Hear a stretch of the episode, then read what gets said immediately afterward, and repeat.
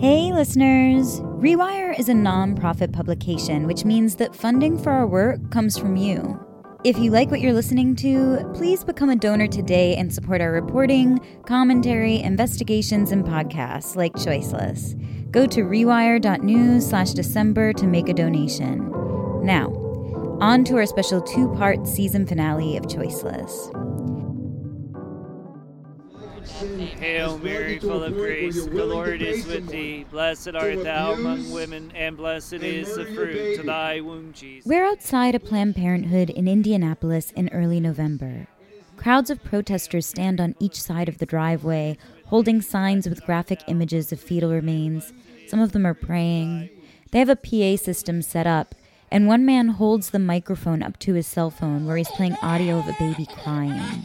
So uh, I think it's important for those mothers in there, and you are mothers, to understand it. If that little one could speak, what's she saying?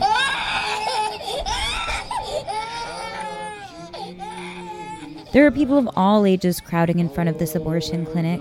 A young couple stands together at the entrance of the parking lot, greeting people as they drive in. They're holding their newborn infant, still pink and wrinkly and barely opening their eyes. I start talking to two of its members, Cal Zastrow and his 19 year old daughter Eva, about their support and volunteer work for former Alabama Chief Justice Roy Moore's U.S. Senate campaign. I can't speak for Operation Save America, but a bunch of folks from there, and also the leadership, Rusty and them, and former leader Flip Benham, whenever um, Chief Justice Roy Moore was uh, needing support or encouragement or something, we did what we could to cheer him on.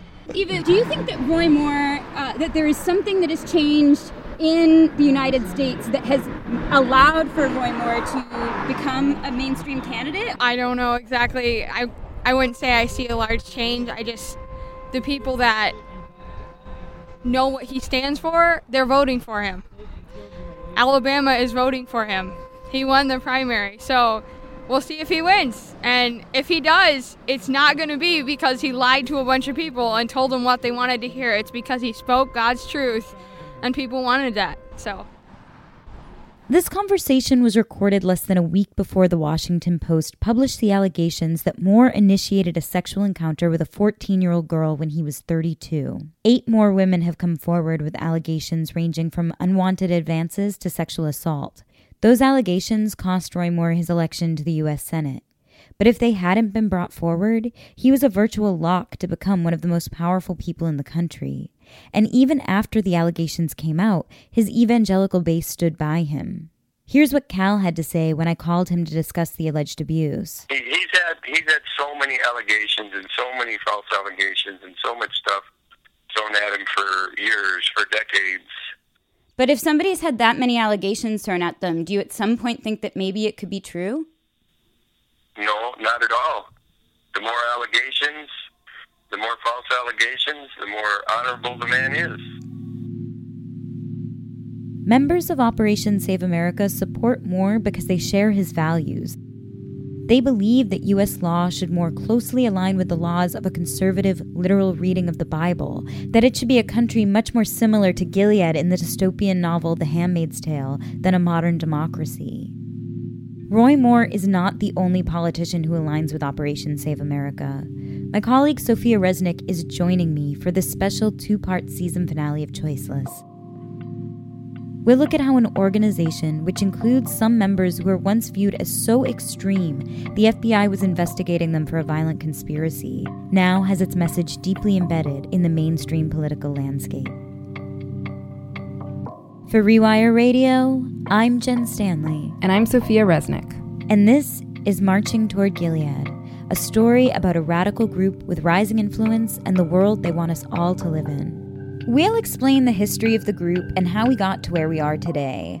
We'll talk to current and former members about the organization's tactics and goals, and we'll take you through their summer of actions in Kentucky as they happened and explore how those actions reveal a larger plan. We'll speak with and about lawmakers who have become a part of their movement, and in the end, we think this will paint a pretty clear picture of how extremism can go mainstream and what our lives might look like if Operation Save America continues to gain ground. Okay, Sofia, so Roy Moore really threw a wrench in the story we've been working on. Yeah, I mean, even though he didn't win, the fact that he would have, but for this sexual assault scandal, I think it makes our story all the more relevant to people's daily lives. I mean, basically, this started out as a story about abortion access and a fringe group, right?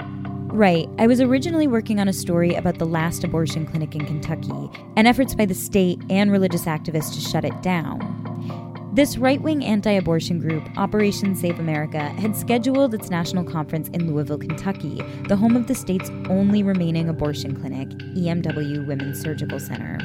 The group had already been amping up protests outside the clinic, putting pressure on them to close. But then in May, Operation Save America did something that made it seem like the group was returning to its old tactics and maybe even challenging the Department of Justice. So I asked Sofia what her take on this was and if she'd be interested in doing the story with me. Sofia is an investigative reporter for Rewire who has studied the Christian right movement for years now. Yeah, so I'd actually written about Operation Save America in the past, and I've always understood them to be on the outer fringes of the movement. But so I reached out to one of my trusted sources, the Reverend Patrick Mahoney. He goes by Pat. And back in the late 80s, he was the communications director for Operation Rescue, which would eventually split over philosophical differences, leading to what is now Operation Save America.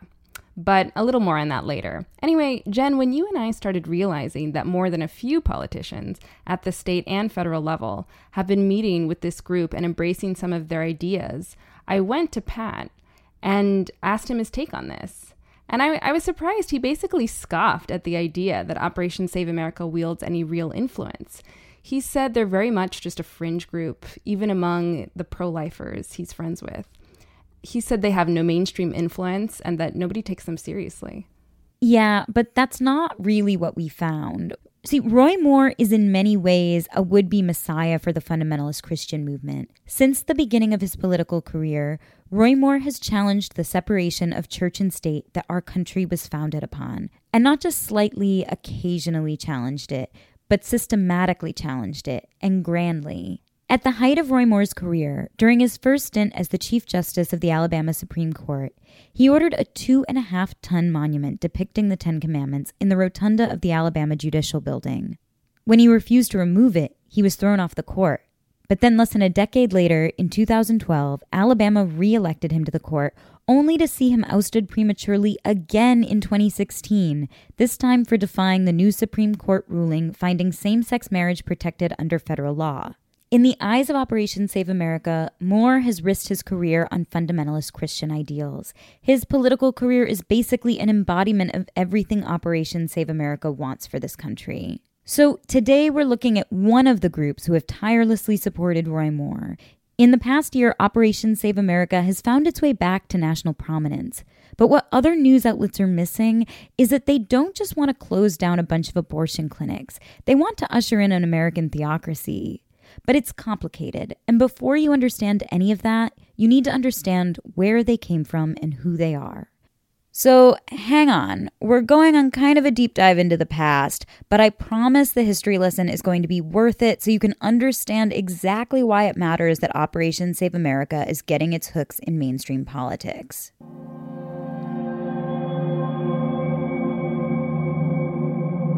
My name's Duvergne Gaines. I direct the National Clinic Access Project for the Feminist Majority Foundation. And the Feminist Majority Foundation is a wide ranging uh, national women's rights organization devoted to achieving the social, political, and economic equality of uh, women um, worldwide, no small task. And we were founded in 1987 and shortly thereafter, the National Clinic Access Project began. And it really grew out of, um, you know, at that time, a, a group known as Operation Rescue was uh, organizing blockades against women's health care providers, abortion clinics.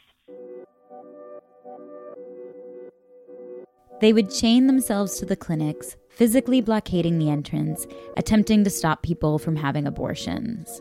Or, as they put it, rescuing babies. Right, that's where the name Operation Rescue comes from. By the early 90s, they were down to a group of very dedicated professional rescuers who lived off donations. And in 1991, they garnered national attention when thousands of protesters descended on Wichita, Kansas, staging sit ins and blockading clinic entrances. They called it the Summer of Mercy. And while they were protesting abortion generally, they honed in on Dr. George Tiller's clinic. At the time, Tiller was one of the most vilified abortion providers out there, hated especially because he was one of the few to offer abortions late into pregnancy. A rare occurrence, but one that is sometimes sought because of extreme health circumstances related to the fetus or the pregnant person. Two years after the Summer of Mercy protests, a violent extremist shot Tiller in both of his arms, but only injured him. Then, in 2009, a different activist shot him again this time fatally. The Summer of Mercy lasted six weeks, during which approximately 2,600 people were arrested for blockading clinics, among other activities. But they continued these kinds of protests all over the country. Here's Kathryn Brightbill. She grew up in Florida and was raised to be part of these rescues as a child during the late 80s and early 90s. A family that was in our homeschool group. They were the youth leaders for Operation Rescue in the late 80s and the 90s. Uh, and so they led um, work here in um, Sarasota Bradenton area, and just through being friends with them, they kind of encouraged us to get involved. Uh, we started out by doing protesting at the abortion clinic in Sarasota um, Sarasota Women's Health Center, which is now closed, and also um, doing what's called sidewalk counseling, where people try to hand out information and offer options for women who are going in to have abortions. You know how to fix that, right? Yeah. Folks, you have committed cosmic treason don't kill your baby. God. Murder in the first and we want- that's what it is. And then from there, we ended up going to Operation Rescue National events and um, were involved in some where I was arrested. The first time I was 12 years old, blocking abortion clinic, arrested for violating a protest buffer zone injunction and for protesting without a permit in Birmingham, Alabama. Kathryn was so present in the movement that a photo of her kneeling in front of an abortion clinic and awaiting arrest is the cover of one of Rusty Thomas's books. The Reverend Rusty Thomas is the current leader of Operation Save America.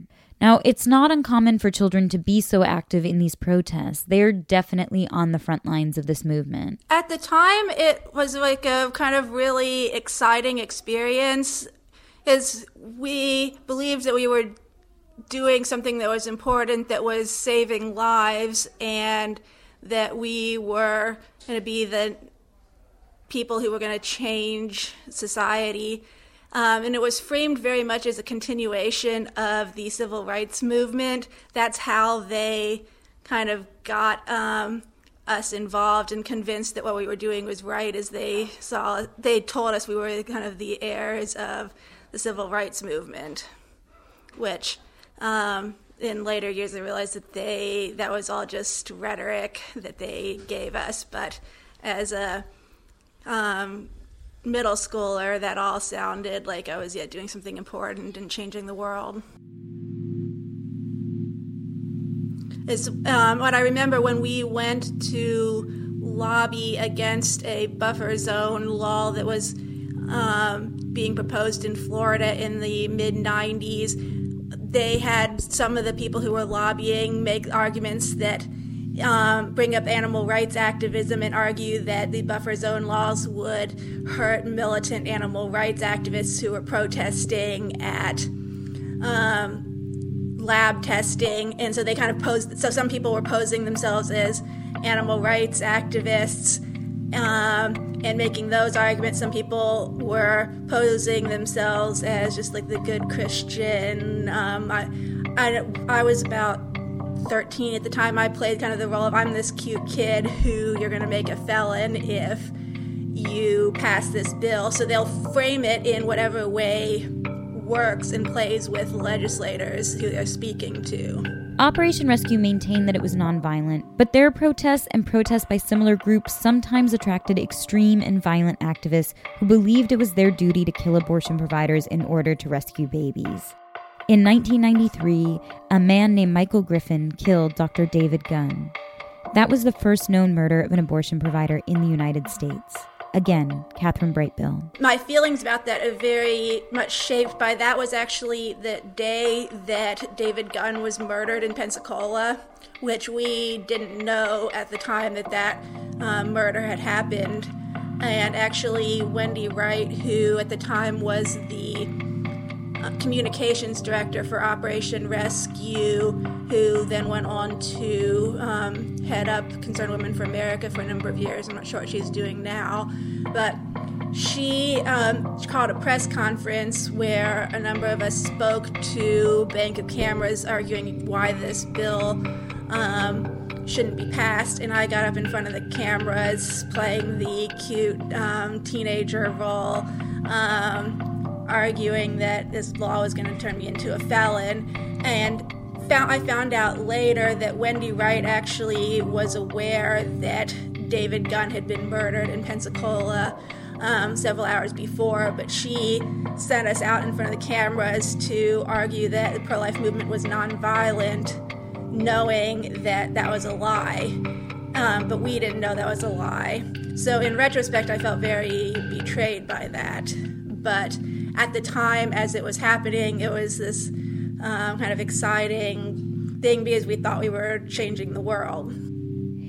Wendy Wright disputed Kathryn's account of the events that happened on March 10, 1993, saying that she spoke on another day, and even if she did speak on March 10th, by the time Kathryn would have spoken, everyone would have known about the murder already. However, Kathryn's mother and sister both corroborated her story, saying they remember it the way that she does.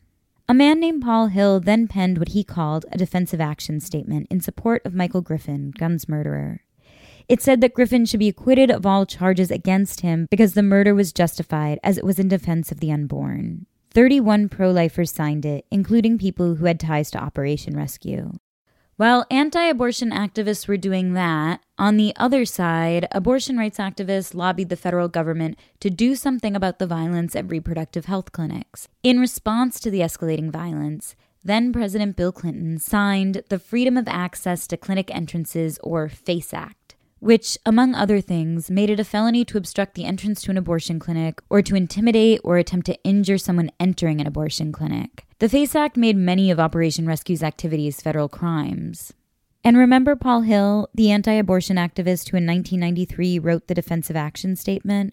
Well, clearly his statement wasn't just theoretical for him, because the following year he murdered Dr. John Britton, the abortion provider who had taken Gunn's place, along with his bodyguard, James Barrett.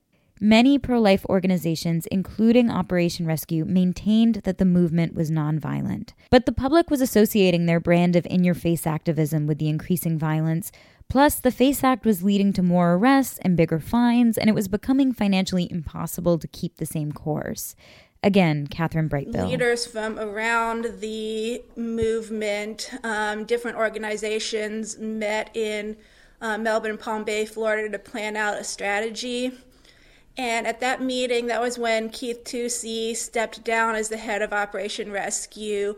Um, and from what I understand from what people told me at the time, there was a kind of power struggle as to who was going to lead the movement. There's a lot of the, a lot of the figures who did argue for justifiable homicide and use of force were at that meeting. And from what I understand, Flip Benham um, got control of leadership and marginalized that wing of the movement. And looking back, I'd say that meeting, if it had gone differently and if that wing of the entire movement had um, gained control of Operation Rescue at that meeting, that the 90s very likely could have turned into a full blown, like the movement could have turned into a full blown terrorist movement and the 90s could have gotten very bloody very fast.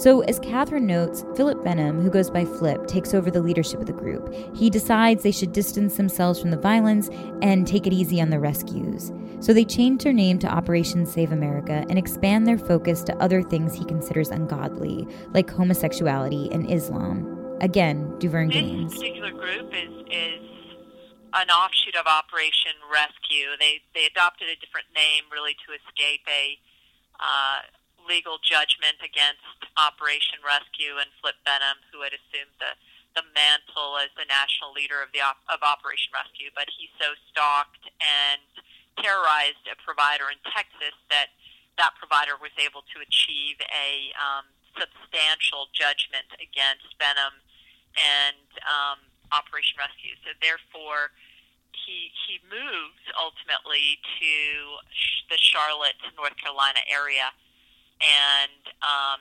begins to use a different name, moniker, Operation Save America.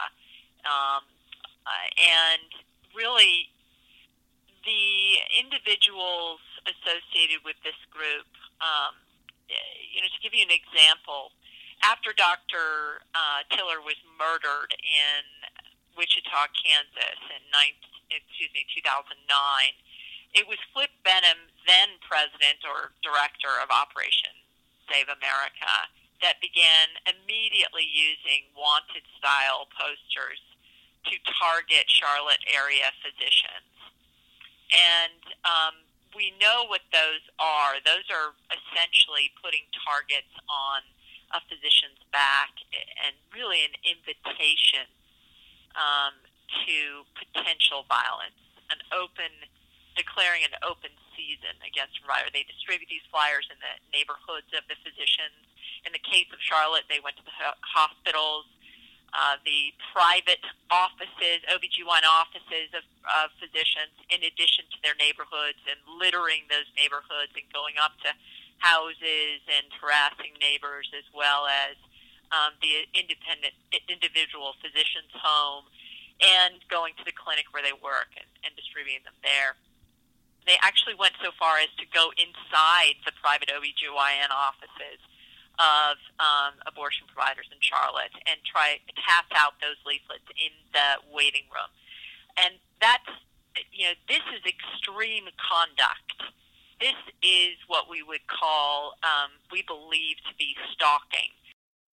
When Kathryn finished homeschool, she attended Covenant College, which, according to its website, is the official college of the Presbyterian Church of America, or PCA, as Kathryn refers to it here. And it's in college that she starts questioning some of what she was taught through Operation Rescue um, in her church. I was question- started questioning whether that kind of very aggressive militant activism was a good idea and also started becoming aware of kind of the broader political context that they were operating in that I wasn't aware of at the time. I wasn't aware at the time that the leaders of the movement were believing in kind of a hardcore theocratic view of um, the Christians' role in government and the idea that Christians should take over government and usher in kind of a Christian theocracy. I wasn't, I didn't have the framework as a teenager to to recognize that that's what they were advocating for. But then in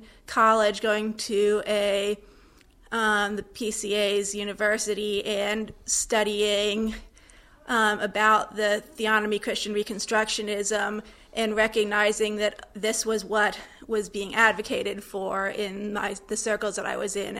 Uh, I think people need to be aware of that broader goal that the end goal isn't just ending abortion, the end goal is implementing a Christian government, not terribly different from like Christian equivalent of the government of Iran or Saudi Arabia that's their end goal, and they will frame their arguments in ways that will play with particular legislators at that time on that particular issue. But the end goal is always and is still the implementing kind of a Christian theocracy. But she also doesn't think they have a chance of accomplishing that goal. She starts questioning church teachings, particularly on the issue of homosexuality, and kind of does a 180. She goes from supporting the Republican Party to volunteering for Barack Obama in 08. She's a big supporter of marriage equality, and she kind of loses touch with Operation Save America and their movement. She checks in from time to time, she still has family involved, but it's not her way of life. In 2014, Flip Benham steps down as director of OSA. Again, Duvergne Gaines. Rusty Thomas took over Operation Save America um, and the leadership of the organization in 2014. And he, I believe, has taken it to a new, more radical, more concerning level of uh, openly associating and bringing into the fold of Operation Save America's leadership a man by the name of Matthew Trewhella. This signifies a big shift in the movement because Matt Trewhella is part of the more extreme wing that Flip Benham tried to marginalize. He and other signatories of the statement defending the murderous actions of Michael Griffin were the subjects of a federal investigation for conspiracy to use violence to influence politics. So Sofia and I called her source, Reverend Pat Mahoney, to get his take on Matt and the potential changes in the group. Pat used to be the national media director for Operation Rescue, but he distanced himself from the group when Flip Benham took it in an anti Muslim, anti LGBTQ direction. Though Pat is also quick to say that he still respects and likes Flip, and he gives Flip credit for disavowing violence against abortion providers. Right. Well, I think what Matt would believe. Are you familiar with the term Reconstructionalists? Reconstructionists, in essence, well, it's, it's kind of a complicated thing, but in essence, believe that the principles of the Old Testament and law, unless there are changed in the New Testament, should apply to current culture today. So I think where where Matt, and again, I never want to put words in people's mouths, but I think when he looks at the lesser magistrate, the lens that he would look through would be that of of the Bible, and the Bible in you know in um, in his interpretation. So, Matt Trewhella believes in a literal interpretation of biblical law and thinks that those laws should be implemented at the national level. In 2013, he self published a book about it called The Doctrine of the Lesser Magistrate, which we'll talk more about later, but it basically encourages legislators and civil servants, or lesser magistrates, to defy the federal government in order to bring about a more Christian nation. Think Kim Davis, a hero of Operation Save Americas. She's the Kentucky County Clerk who, in 2015, defied a federal court order to issue marriage licenses to same sex couples and spent a few days in jail for it. Right. So, Matt Trewhella, he was also one of the people who signed this defensive action statement, which effectively argued that killing abortion providers is quote unquote justifiable homicide. And that's why Flip Benham marginalized him from their group. But when Rusty takes over Operation Save America's leadership, he continues Flip's focus on the anti LGBT, anti Muslim activism, but he also becomes even more politically focused. And he likes what Matt has to say about the doctrine of the lesser magistrates. So he brings Matt back into the fold, and he starts championing his book. He thinks that the Supreme Court is tyrannical for upholding abortion rights and marriage equality, and he also thinks that if politicians are truly Christian and pro life, that they should ignore these laws. And so this is kind of where Roy Moore comes in. Moore very much believes that a conservative, literal interpretation of biblical law should be applied to our federal government. The Ten Commandments in the courtroom is a signal of that. And when he's removed from the court, Operation Save America under Flip Benham's leadership are still supporting him. In 2013, Moore gets reelected to Chief Justice, but in 2016, after the decision in the landmark Supreme Court case Obergefell v. Hodges establishes marriage equality, Moore tells his judges to ignore it and not to honor same sex marriages. And he's removed again. Right. So at this point, Rusty Thomas is the director of Operation Save America. And he sees this as a lesser magistrate interposing between God and the federal government in the name of upholding God's law. Because to Rusty and to Roy Moore, homosexuality is one of the greatest sins. So, Rusty gives him an award. And this plaque actually is a Godly Statesman Award presented to Chief Justice Roy Moore. Now, folks, can we gather around the Chief Justice really quick because he's got a lot to share. I want to gather around and we want to pray for Chief Justice Roy Moore. Father, we thank you for the example of Chief Justice Roy Moore. And Lord, we pray that you use this dear brother to set an example for lesser magistrates throughout the United States of America. That it's time to say no to the federal beast in Jesus' name. And Lord, I thank you, Father God for his example. And we pray your blessings upon him, his marriage, his children, his grandchildren, my God. And thank you for the heritage, Lord, that he leaves for his family and for this city and for this state and for our nation, oh God.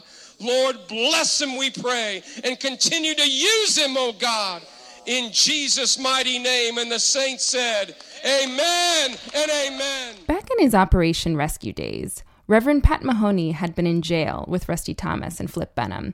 And here's what he has to say about the group I now. don't work with Operation Save America. Um, I, I wouldn't speak at one of their events. Why not? Well, um, perhaps the, the main reason would be um, I do um, strong um, bridge building with the Muslim community, with the Islamic community, and um, OSA in the past at their events have burned pages of the Quran, have been very direct, condemning um, Muslims uh, in general, and there is just no way that I could ever work with that as much as you know I love Rusty and talk with him and share with him on things uh, not so much recently but in the past You said you were in And jail with. Re- oh, sorry. Go ahead. yeah yeah over the years with Operation Rescue and others sure uh-huh and so you get a chance to talk about family uh, my wife was very much involved in praying for Rusty's first wife uh, when she had her battle uh, which tragically ended um, ended up taking her life way too soon. Kendra, his current wife, it's kind of interesting. She has the same last name that I do, Kendra Mahoney, and she Kendra actually worked for me when I was in when she was here in D.C. Um, so I, I think I think that what happens sometimes is that when you do these rallies and you do events, there is a tendency to maybe have that side of your personality be the dominant side.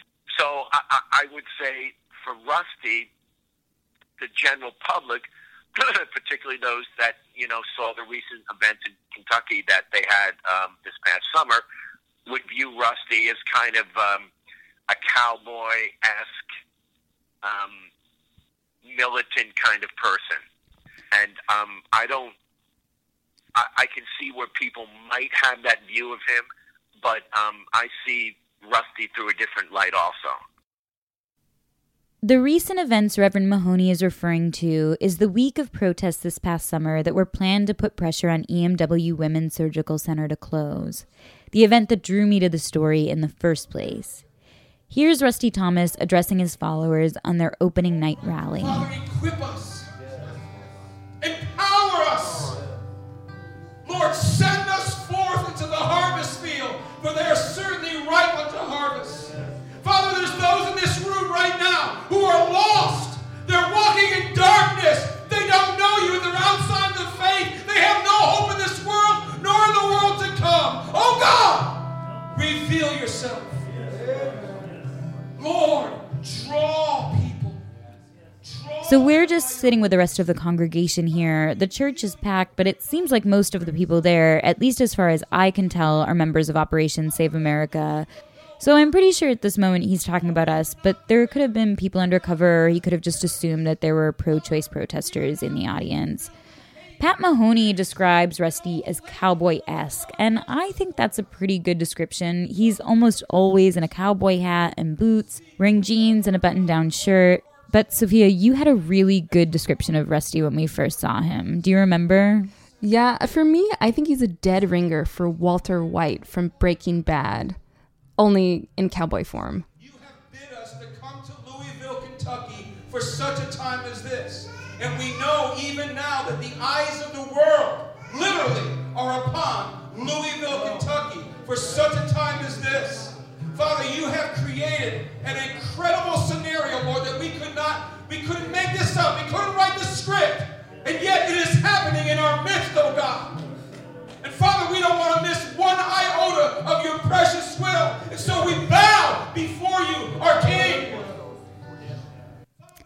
Nearly every summer since 1991 Summer of Mercy, when Operation Rescue descended on Wichita, Kansas, Operation Save America has held a national event where they perform similar activities protesting at abortion clinics, showing up in public squares with graphic anti abortion posters, and picketing and outing abortion providers outside of their homes. This year's event was called Such a Time as This because Rusty Thomas, now the leader of the group, feels that we are at a special time in history in which Roe v. Wade could be overturned. Our desire is not just that Kentucky be the first abortion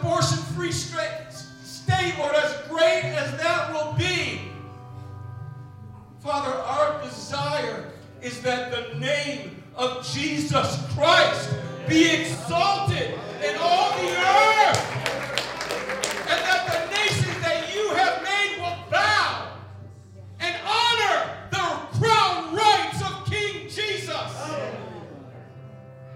Kentucky is one of a handful of states with only one clinic left, and Rusty wants the GOP dominated legislature to ignore the federal government and just make abortion illegal.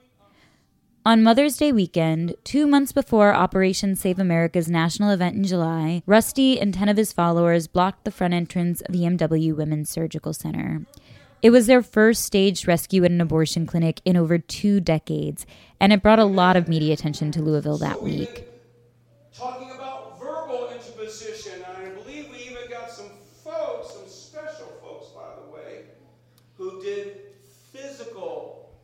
Interposition. Do we have any rescuers in our midst? May 13, Mother Day Rescue? Please stand up.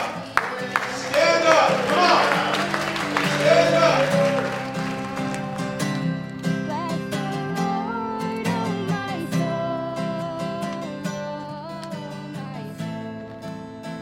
At the top of the show, we met Eva Zastrow, a 19 year old volunteer for Operation Save America and Roy Moore's Senate campaign. She was one of the rescuers, and it was her first rescue, but her parents named her after a very committed veteran rescuer, Eva, Eva Edl. Edl, E D L, extremely determined lady. In German, it's noble. Well, I've been at it for 29 years. Okay, my first rescue was in Atlanta in 1988. Because when I heard of the abortion clinic, I was unaware because it was all so hush hush.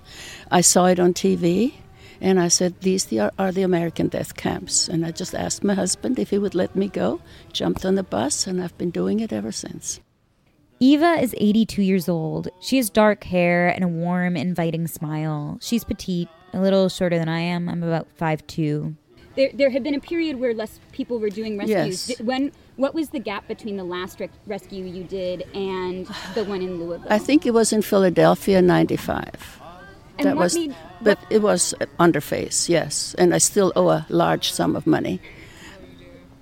Uh, well, I guess whoever has it has to pay $137,000, but I don't own anything, so I was willing to risk that. Eva Edl told us that she hadn't done any rescues during that time, not because of the FACE Act, but because God had commissioned her to create a sculpture depicting what she said to be the horrors of abortion. And she couldn't work on her sculpture if she continued to be jailed for violating the FACE Act or crossing legally recognized buffer zones. But she recently completed it. She says she won't do anything with it until God tells her it's time, so for now it sits in her garage. But she's free to participate in rescues again. Why did, after 22 year hiatus, I'm sorry, Yeah. 22 year hiatus of doing these rescues, what made you all do this rescue again? What was the discussion like? when There were some of us, as far as I know, I've mentioned it often, okay, but um, there were not enough people that I knew of. I, I didn't advertise, but I knew I had to do it again. And uh, Louisville, there came the opportunity where some people were willing. Who was the first one that said, we're going to do this rescue? Oh, I don't know. I just talked about it. Maybe I was the culprit. I don't know. you know, I'm just obedient. Mm-hmm. He leadeth me, he leadeth me. That's all. Eva Zastrow's mother and Cal's wife, Trisha Zastrow, is the person who tells us that Eva Adel is her daughter's namesake. She and her husband Cal have also been involved with the group since it was Operation Rescue. I, I did in the early 90s, but then I started having children in 93, so I stayed home and raised them to love Jesus. was it were you ever scared during a rescue? Usually I was scared before like driving to it because you don't know what's happening, but God's grace is sufficient for everything when you do things for Him. Eva Zastrow also tells us that she doesn't know whose idea it was to do the rescue or why, though it's clear that it was planned well before the day. You guys like plan ahead, like put cash in your pockets, you know, just in case you were Um, arrested. I actually did. I had um, I brought some money in case I could bond out if they, but we were released on our own recognizance, so that was irrelevant. By early July, the Department of Justice still hadn't charged the so called Mother's Day rescuers with FACE Act violations, and Rusty told Slate that in the past they'd been charged right away. So he saw this as a positive message from the Trump administration. But shortly after that conversation, the rescuers were charged with FACE Act violations. Rusty told Slate that he blamed the turn of events on the deep state, but that he still believed he had friends in the Trump administration. He added that he believed that Trump and Trump's personal lawyer, Jay Sekulow, were working to expose the shadow government working behind the scenes to maintain their power. Sekulow has a long history representing Operation Rescue and later Operation Save America in lawsuits involving buffer zones and FACE Act violations. Nevertheless, the charges against the group affected some of their planned activities in Louisville. Because of the blockade, a judge mandated buffer zones in front of EMW, meaning they couldn't get too close. Rusty and the other rescuers also had to make an appearance in court to discuss issues in their trial. 10, 15 minutes you're on the ride, then they get out, you know. Um, I thought I saw him. He's on the microphone.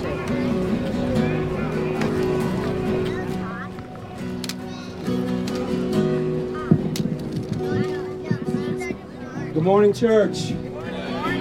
Welcome to the day the Lord has made.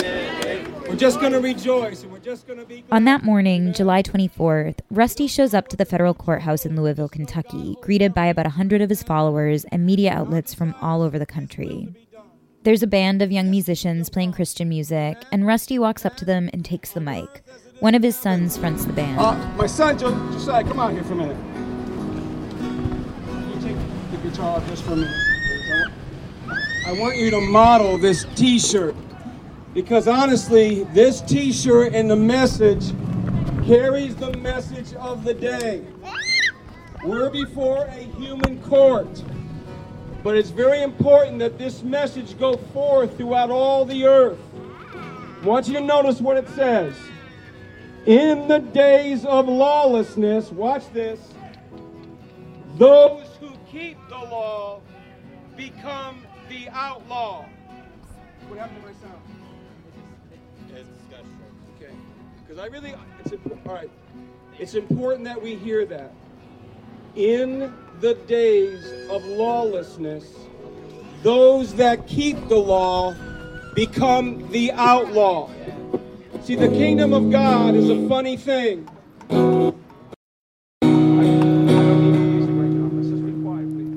The crowd is filled with OSA regulars. They're holding their signs with bloody fetuses. Young children are sitting near the band, coloring the sidewalk with chalk. The world thinks that you and I are on trial here today. I got news for the world. We are not the ones on trial here today.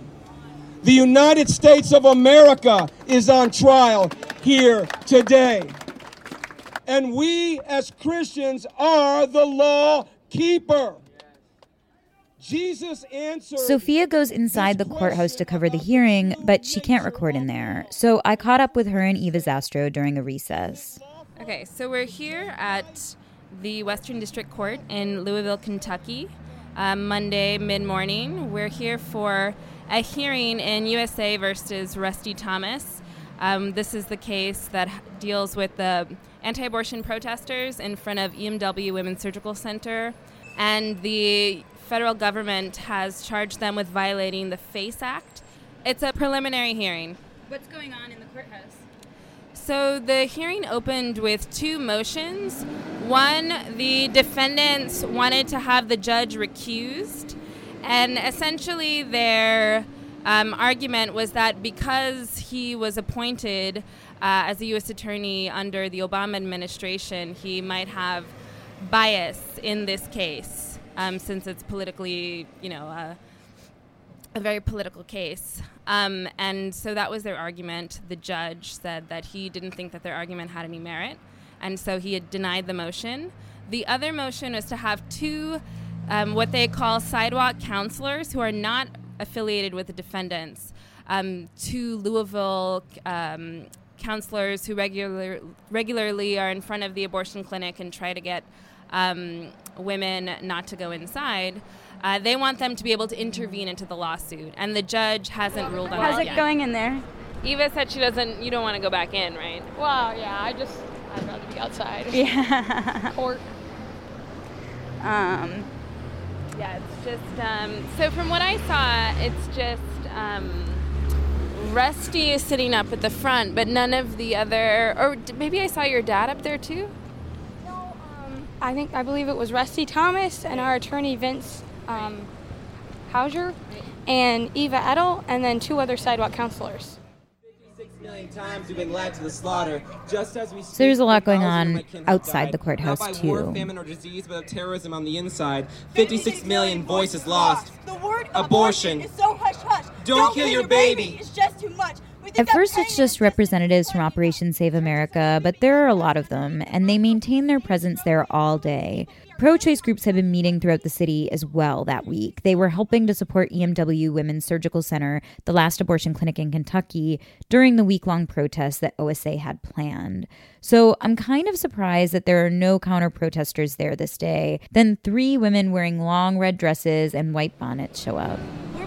Called the Betsy Riot. It's a group of uh, anarchist suffragettes. We're just here to be a presence in opposition to what's going on here today. They seem to have taken control of the street with uh, little to no pushback from the public. So we're here to just be the face of someone who's not okay with what's going on.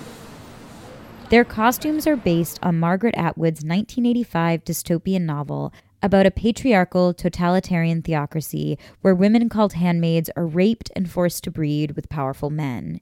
In 2017, Hulu made a serialized drama based on the book. It's a very popular show, it's won a bunch of awards. I'm sure most of our listeners know what The Handmaid's Tale is, so I don't need to go into it too much. But no one from the OSA crowd gets the reference. Here's one of Rusty's daughters, Tora. What do you think of us? We do not hate you. We love you. She's 13, and she didn't know who the women were supposed to be dressed as, which makes sense. But what surprised me was that she and her friends thought that they were just making fun of them, dressing and acting like they do in attempt to mock them. So I asked Kathryn Brightbill about this. She's the woman we spoke to earlier in the episode who was raised in Operation Rescue but has since left. I could movement. definitely see that um, because, like, the very kind of conservative way that um, women dress in that subculture, which I actually, my parents never made us wear all dresses, um, but it, a lot of people kind of treat it as a joke that oh haha look at these women wearing their denim jumpers um, and their long hair and see mockery um, and it uh, which i think is harmful for the girls and young women who are in that environment to see themselves mocked um, because they it kind of makes it emphasizes that yeah the what they're taught about how society hates um, them and is out to get them and doesn't like um, Christians. It reinforces that idea. So I can see how they would see those um, Handmaid's Tale dresses and see it as a mockery. Um, the interestingly conversation I've had with um, various um, homeschooled friends uh, was about how all the things about those dresses that would have been considered immodest in our world, that their collarbones are visible, that they're form fitting enough that you can see um, women's shape. Um, there's buttons in the front, which would be considered an eye trap because they draw attention to um, women's bust line. So, um, like yeah, so some a number of my friends who've kind of grown up in that world, we've all kind of joked about how um, the dresses that the handmaids wear are immodest. Is um, so to everyone out in the outside world, they look like these very um, buttoned down, very modest, very strict dress, but to um, us, we can see where they actually aren't modest enough. But boys could get away with whatever they wanted to wear. Eva Zastrow, the younger Eva, Cal's daughter and volunteer for the Roy Moore campaign, was also homeschooled. I asked her what her experience was like and what her goals are for the future. And you, you were homeschooled, right? Did your dad and mom teach you, or were you part of a homeschool group? How did that work? Both, both, and um, my mom was the main teacher. Um, dad taught, you know, fishing. I taught and fishing class. Physical education. I taught her sign holding class. One thing I've seen from homeschooling is you become best friends with your family. You become best friends with your brothers and sisters, and they're not all the same age as you. So, um, all of me, or all of my siblings and I, we all really enjoy meeting new people, and we enjoy um, people of all ages, not just our age group. That's something we've noticed that, you know, is not always the case with other young people our age is you know it's kind of almost an age, segregation some so Do, do, are you gonna? You, do you have any plans to go to college? not right now i don't actually my heart is elsewhere god's god's broken my heart for the fatherless um, the unborn children but also the special needs and handicapped orphans in nepal china india all around the world Homeschooling is very important for many in the evangelical pro life movement. And everyone we spoke with who was raised in Operation Save America said they were homeschooled. Part of what these girls are taught in homeschool is to be submissive, dutiful wives who have and raise children to follow Christ. In light of the Roy Moore sexual assault and pedophilia allegations, Kathryn Brightbill wrote a piece for the LA Times about courtship in the evangelical movement.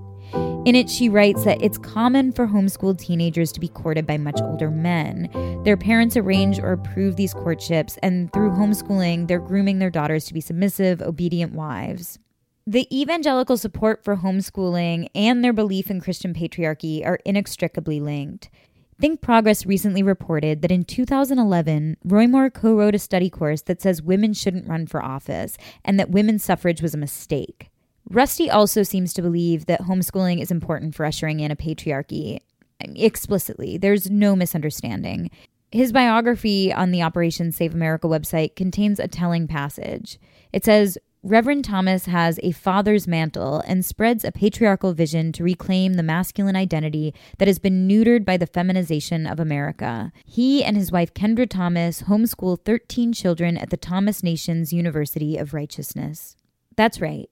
Rusty Thomas homeschools his children and calls that homeschool the Thomas Nations University of Righteousness. He and others believe that their way of life is being threatened by feminism, homosexuality, and multiculturalism. Here's Pastor Dale Sochia, another leader at Operation Save America, talking about his rainbow umbrella.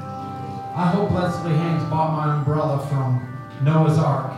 When I saw that umbrella, I said, How dare we surrender the colors of the rainbow to some feministic movement? I don't think so.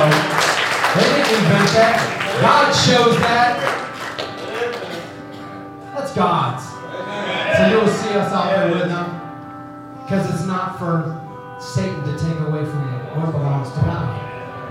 I'm done with giving the devil ground. That's right. Amen. Wherever you put the sole of your feet, it says it's yours. Hallelujah.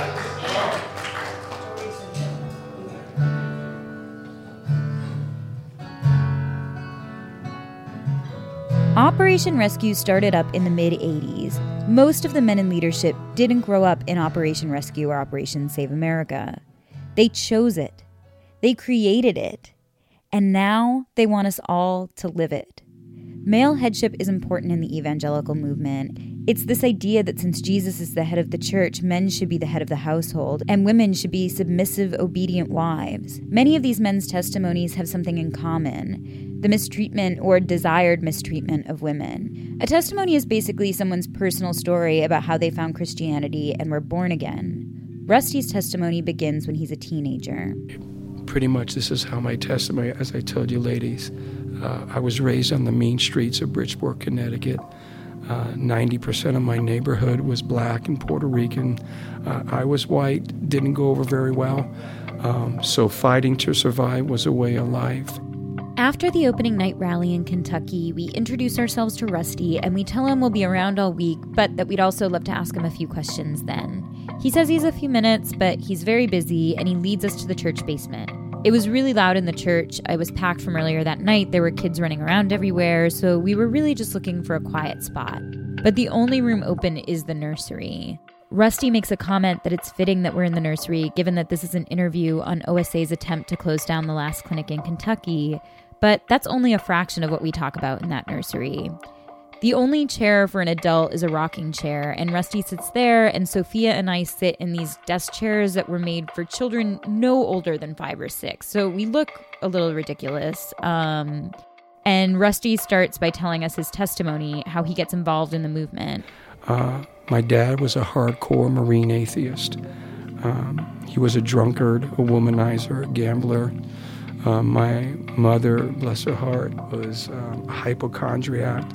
And because my dad abandoned his responsibilities to her, uh, she was lonely. Um, she did a lot of negative negative things to try to get attention from my dad. And I would say I was demonized. Um, and what I mean by that, if I wasn't beaten up on flesh and blood, I was literally smashing my own face and head against brick walls, screaming in torment. Whatever it was that was eating me alive on the inside, I wanted out give me a pill, put a gun to my head, send me to a psychiatrist. I don't know, but whatever this is, I can't handle it. It's destroying me. And uh, and as as I look back now, that probably was my prayer. It was my prayer, it was my cry. Uh, uh, I'm dying. I'm hurting. And honestly, I had murder in my heart. I was filled with rage. And and when God intervened, right before He intervened, I was literally plotting uh, the murder of my mother. She was a hypochondriac. So she would feign sickness and disease so people could feel sorry for her, so she can get some attention that she wanted from my dad and he wouldn't give it to her. And so she would just complain, bitterly complain. And we were kids and we just got lashed day in, day out. I, I wanted to choke her. I, I needed relief. And you know what I mean? I just did. You're like, you're killing me, woman, with this stuff. You know what I mean? So I'm just thinking, how do I get out from underneath this? So I think, man, I'll, I'll take her out. You know, I mean, honestly, it was it was survival. Honestly, it was just I, I needed to survive this. You know, so I figured the best way is to get rid of her, and then maybe the torment would go away. So Rusty ends up converting to Christianity after he finds out his 16 year old cousin is pregnant. He travels from Bridgeport, Connecticut to Portsmouth, New Hampshire, where she lives, and he's planning to beat up the boy who got her pregnant. But when he goes to punch him, he says a brick wall of air stops him. The boy said he was protected by Jesus Christ and then took Rusty to his home where Rusty was evangelized by this boy's family. So at this point, Rusty is a Christian. He goes to Los Angeles. He tries to become an actor. But then he says that God called him to leave acting and focus on his ministry full time. And he's been spreading the word of his God and fighting against LGBTQ rights and abortion rights ever since. And Jen, let's please hear me what I'm saying to you. This, and this is my warning, and I'm, I'm record this because if we fail in convincing the states to exercise the doctrine of the lesser magistrate and say no to the federal beast when they are devouring their own citizens, okay, whether it's abortion, legalizing sodomy, or taxation to death, it doesn't make a difference. If they don't say no to that, and they go along to get along, guess where this battle then falls to? We, the people. Study history. Study history. Now, this is really important what I'm saying to you. Because once tyranny gets to that point and there's no checks and balances and it falls to we, the people, that's when it gets bloody. And that we do not want to see happen. So believe me, whether you may not be in agreement with me about abortion or homosexuality, but I am telling you, I know the Bible and I know history. And I see where we're at.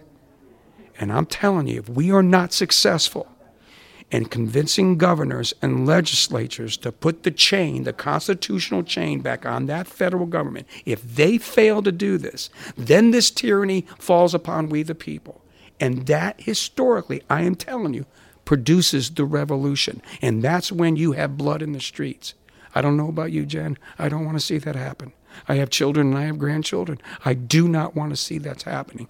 And that's why what we're doing is so crucial and vital to our survival as a people that we have an opportunity to correct this without shedding blood. Rusty believes that homosexuality and abortion are crimes in the eyes of God big crimes. And the fact that the government allows them is tyranny against God. He believes that we are so divided as a nation because God is punishing us for allowing homosexuality and abortion. And here he is telling us that unless the government starts enforcing biblical law, there will be a bloody civil war. This is why Rusty has championed Matt Trewhella. Remember, Matt Trewhella is one of the signatories of the justifiable homicide statement. Well, he self published a book called The Doctrine of the Lesser Magistrate. We will talk about it much more in the next episode, but it's basically a guidebook for defying the federal government to defend God's law. Only his and Rusty's interpretation of God is one who hates Muslims, homosexuality, and autonomous women, particularly those in positions of power. Here's Rusty again, addressing his congregation on a night that Sofia and I were present. What is the culmination of a nation under judgment when their sayings and doings are against the Lord. Well, you can find it in verse 12, and it's not pretty. As for my people, and this is going to go over really well with the feminists in our midst. As for my people, children are their oppressors. Anybody besides me have a little concern for the youth culture we're raising in the United States of America? Yeah. Are you seeing what I'm seeing? Yeah. Do you ever see like these interviews, like this, you know, the, where they're talking to our young people about anything? About history, about any important topic? Do you hear what's coming out of their mouth? Do you realize we're raising a generation of young people that actually need safe places in college? Yes. Because they can't handle an opinion that's contrary to them? And these are going to be our future leaders, by the way. Folks, we're in trouble. We're in trouble says, Children will be your oppressors. Now, watch this. And women will rule over you. Now, America, we think we're so progressive, we're so enlightened, you know? And little do we know that when we exchange patriarchy for feminism, guess what? According to God's word, you're not enlightened. You're not progressive. You're falling deeper and deeper into God's curse and judgment upon you. And it's a harbinger of greater woe that is to come. So, this man who's basically saying that feminism is an early sign of the apocalypse is championing a self published text by a man who believes in the justifiable homicide of abortion providers. Yeah, and I think it's also worth mentioning here that Matt has a similar story to Rusty's about how he got involved in this movement. So, Matt started the website lessermagistrate.com a few years ago to promote his book, and that's where I found a written testimony he published actually last year on the day he refers to as the 38th anniversary of his quote, born again birth date, the day he came to know Jesus Christ. So, in this testimony, Matt writes about what sounds like a troubled youth, filled with fighting and drug use and beatings from his dad. He grew up in Detroit, and he describes hating black people. He uses the word hate in part because he felt like a minority as a white person in Detroit, and in part also because of bad experiences he said he had with other black kids. Anyway, he writes that he was charged with arson at the age of 17 and spent a few days in county jail, which is where he went to this Christian drug rehab program, and finally, that's what led to his ultimate conversion. But what's so striking to me in this text is the contempt that he expresses for his mother. He writes that he lost respect for his mom after his parents got divorced when Matt was only 11. He explains that she threw him out of the house when he was 15 for dealing drugs.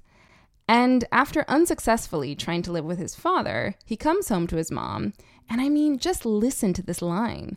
Quote, I stood outside for a while. I hadn't seen her in six months. I thought, now I'll have to put up with her mouth again. That's the end of the quote. So later, at age 17, during an acid trip and a particularly low point for Matt, he writes about having a strong urge to take a knife and kill his mother and his sister, and then to run down the street and kill anyone in sight. And I bring all this up because, you know, this is the man who wrote the book that brought Operation Save America to Kentucky. And with Operation Save America's help, Matt has been bringing this book to lawmakers and government officials all over the country. About six months ago, I was approached about coming here, actually, even a little bit before that, maybe about eight months ago. We were approached about coming to Kentucky. It was a Macedonian call. I had a professor, great brother in the Lord, uh, uh, David Street, I don't know if he's even here tonight. But is he downstairs? Bless you, David. But he's the one who put the bug in my ear. Would you consider coming to Kentucky?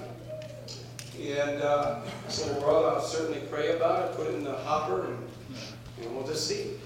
But I, I will. I'll pray. We'll see the Lord. And uh, you know, the more we kind of looked at things and monitoring what's happening in the United States of America, it seemed like every indicator was Kentucky.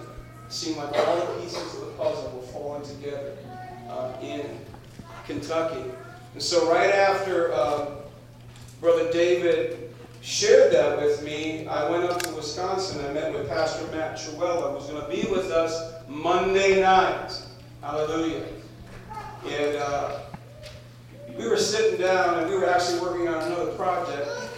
And I shared with him about the possibility of us coming to Kentucky. I'm really seriously thinking about doing this, brother. I want your help, partnership. And so I shared the vision with him, and the very next day, we're together sitting in the living room, and we get a phone call. And he picks up the phone, you know, Trewhella here. It's a congressman from the state of Kentucky. Kentucky. Who orders, as Joseph said, 2,000 Doctrine of the Lesser Magistrate books. So the day before, it's the first time I'm communicating, we're coming to Kentucky. We're going to do this. The very next day, ding, ding, ding, ding, second fold witness. He orders 2,000 books and he spreads it in the church world and throughout the state government, the government of Kentucky. Governor Bevin has read the book. He has praised the book. He has quoted from the book in his official speeches to the state of Kentucky. Hmm. And I want you to know, as we're coming into Kentucky, brothers and sisters, just know there's a lot of things that the media is showing, but there's a whole lot of stuff going on behind the scenes. Hallelujah. That nobody has no idea. When I tell you we are hitting this from every possible angle, I am telling you we are hitting this from every possible angle. Mercy ministries, prophetic ministries, working within the state government. Pastor Joseph Spurgeon is a local leader with Operation Save America in southern Indiana and Kentucky. He helped Rusty set up the events in Louisville. Joseph says that him and others in Kentucky begged Rusty to come down to Louisville for the national event because the city was being taken over by crime, which they blame on the abortion clinic and the city's reputation for being LGBTQ friendly. In 2016, Louisville had the record high of criminal homicides, not counting the murder of preborn. In 2017, they are already on the pace to break that record. Illicit drug use with heroin epidemic is ravaging communities in Kentucky. These are the same communities sending their women to the abortion mill. In addition, Louisville, Kentucky has decided to parade its sin, parade sodomy throughout its city.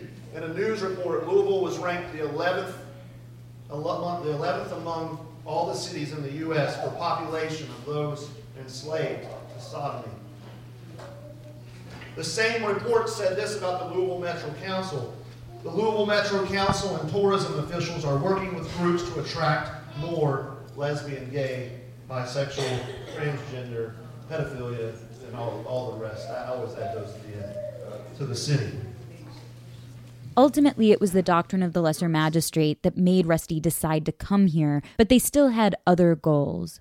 Rusty instructed his followers to disperse across the city, sharing their anti abortion, anti gay, anti Muslim message. When you're dealing with the Satanists and the witches and the pro aborts and the homosexuals, listen, they're gathering together, man, they're locked. Do you actually believe they're going to be listening to us or ministering and they're, they're going to receive the gospel right then and there? How many know that ain't happening? Now, you get them away from the crowd and you get them alone and you can have a conversation. But how many know they got each other's backs? They do. In fact, if they ever even see one of them start to even listen to what you have to say, believe me, they're going to run and grab them. They don't want anybody defected from their camp.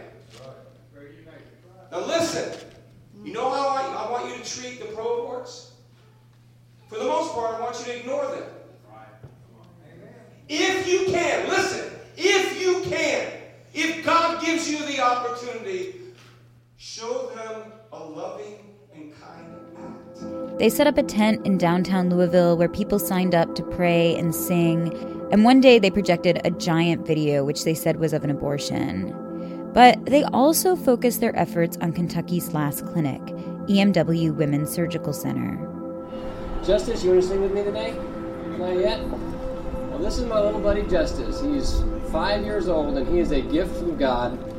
And you guys should be ashamed of yourself because if Mama wanted to kill him, you would help her kill him.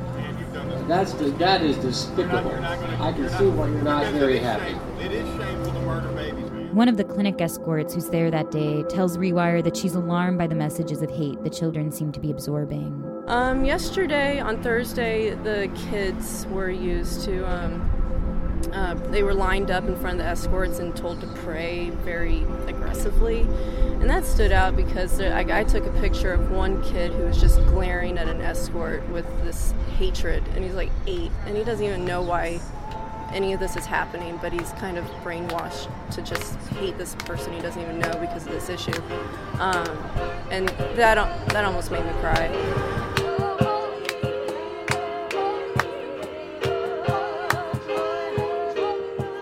And while, as Rusty put it, the eyes of the world were on Louisville, Kentucky, and the media focused on what was happening at the clinic and around town, Operation Save America's leadership was working to get its word out to lawmakers, and their successes might surprise you. More to come on part two of Marching Toward Gilead.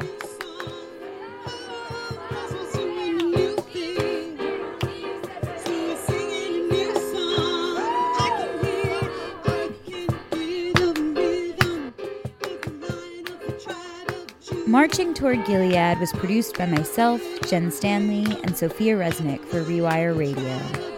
Mark Folletti executive produced this episode. We had some reporting and recording help from Andrew Villegas, Rachel London, and Kelly Benjamin. Jodi Jacobson is our editor in chief. Brady Swenson is our director of technology. Music for this episode is by Doug Helsel. Thank you to all the staff at Rewire, especially Rachel Perone, Lauren Gutierrez, and Stacy Burns, our communications and social media team, for getting the word out about Choiceless. For more on the story, including photos and links, visit our website at rewire.news slash choiceless. Thanks for listening.